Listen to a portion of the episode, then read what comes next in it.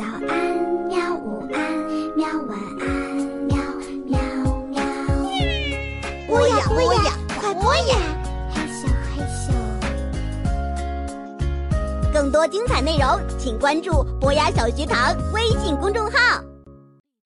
嗨，各位亲爱的同学们、小朋友们，大家好，我是冬梅阿姨，欢迎又一次准时收听由我为大家讲述的世界民间故事。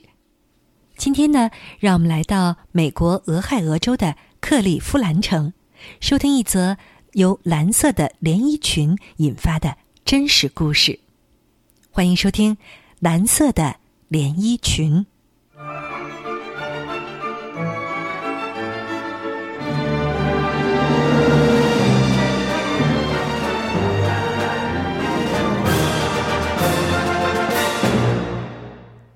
一九零九年的春天，来到了俄亥俄州的克利夫兰城，可是他却没能给盖特街带来新的面貌。临近的那些漂亮街道上的住户们早都已经忙开了，拾掇闲了一冬的小园子，粉刷油漆房屋，为夏天准备好剪草机。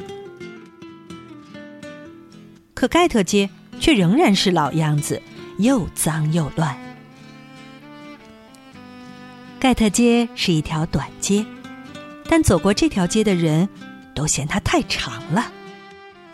当然，住在这儿的人都没多少钱，穷人的要求是不多的。他们有时能找到点活干，有时为找工作而奔波。他们的房子都是多年没有油漆粉刷了。院子里连自来水儿也没有，盖特街的住户只好到街角的水栓那儿去提水。街上的景色当然更好不了了，没有人行道，没有路灯，街道一头上的铁路线给这儿增添了更多的嘈杂声和尘土。春天来了。别的街上去学校读书的小姑娘们都穿上了漂亮的新衣裳，但是这个盖特街来的小姑娘还是穿着那件她已经穿了一冬的脏罩衫。也许她只有这一身衣服。她的老师深深的叹了口气：“哎，多好的小姑娘啊！她学习起来可真用功。”他懂礼貌，见了人总是笑眯眯的。可惜，他的脸从来也不洗，还有一头乱蓬蓬的头发。一天，老师对这个小姑娘说：“明天你来上学以前，请你为我洗洗你自己的脸，好吗？”老师看得出，这是一个漂亮的小姑娘。第二天。漂亮的小姑娘洗干净了脸，还把头发梳得整整齐齐的。放学时，老师又对她说：“好孩子，让你妈妈帮你洗洗衣服吧。”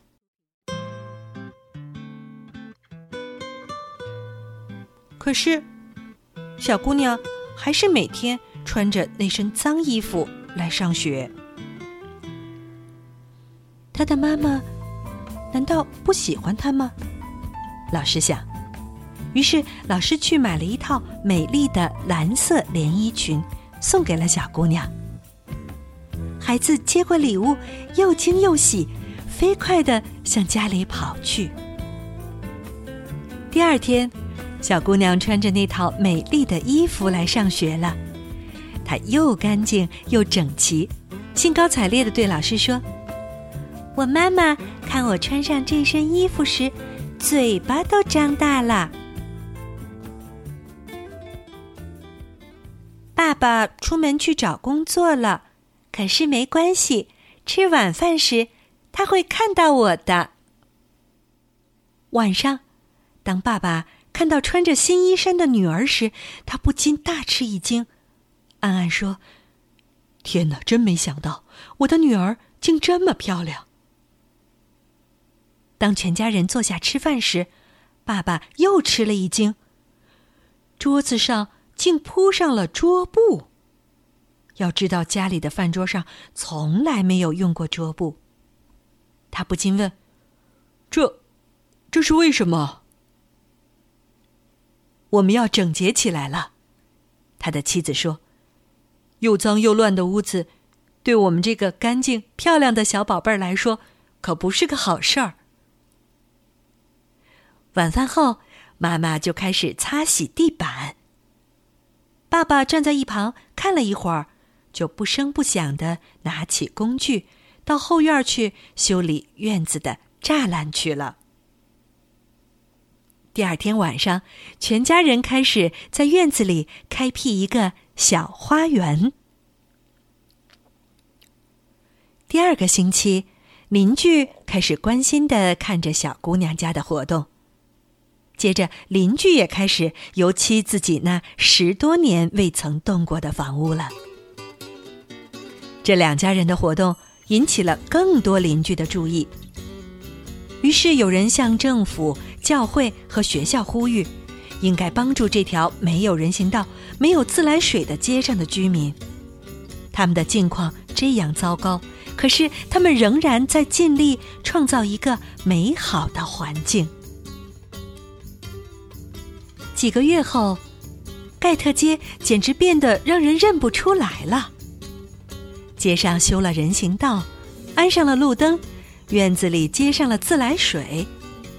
小姑娘穿上她的新衣服的六个月之后，盖特街已经是住着友好的、可敬的人们的整洁街道了。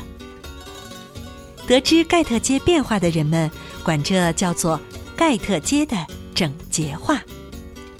这个奇迹愈传愈远，很多地方的人们都知道了。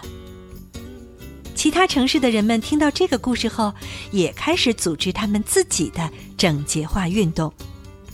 到一九一三年，有上千个美国城镇组织了修理油漆房屋的活动，他们的家园也变得越来越美丽，越来越整洁。当一个老师。送给一个小女孩一套蓝色的新衣裳的时候，谁能料到会引起这样的奇迹呢？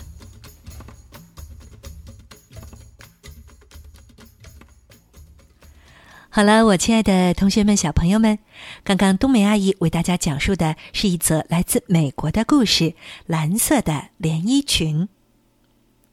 这是一个非常温暖的故事。老师送给了小女孩一套蓝色的连衣裙，居然让整个盖特街都变美了。这都是爱心带来的奇迹。在生活中，希望我们也能用自己的爱心去关心和帮助别人，一起创造越来越美好的生活。好了，感谢收听今天的故事，让我们在下期的同一时间再见吧。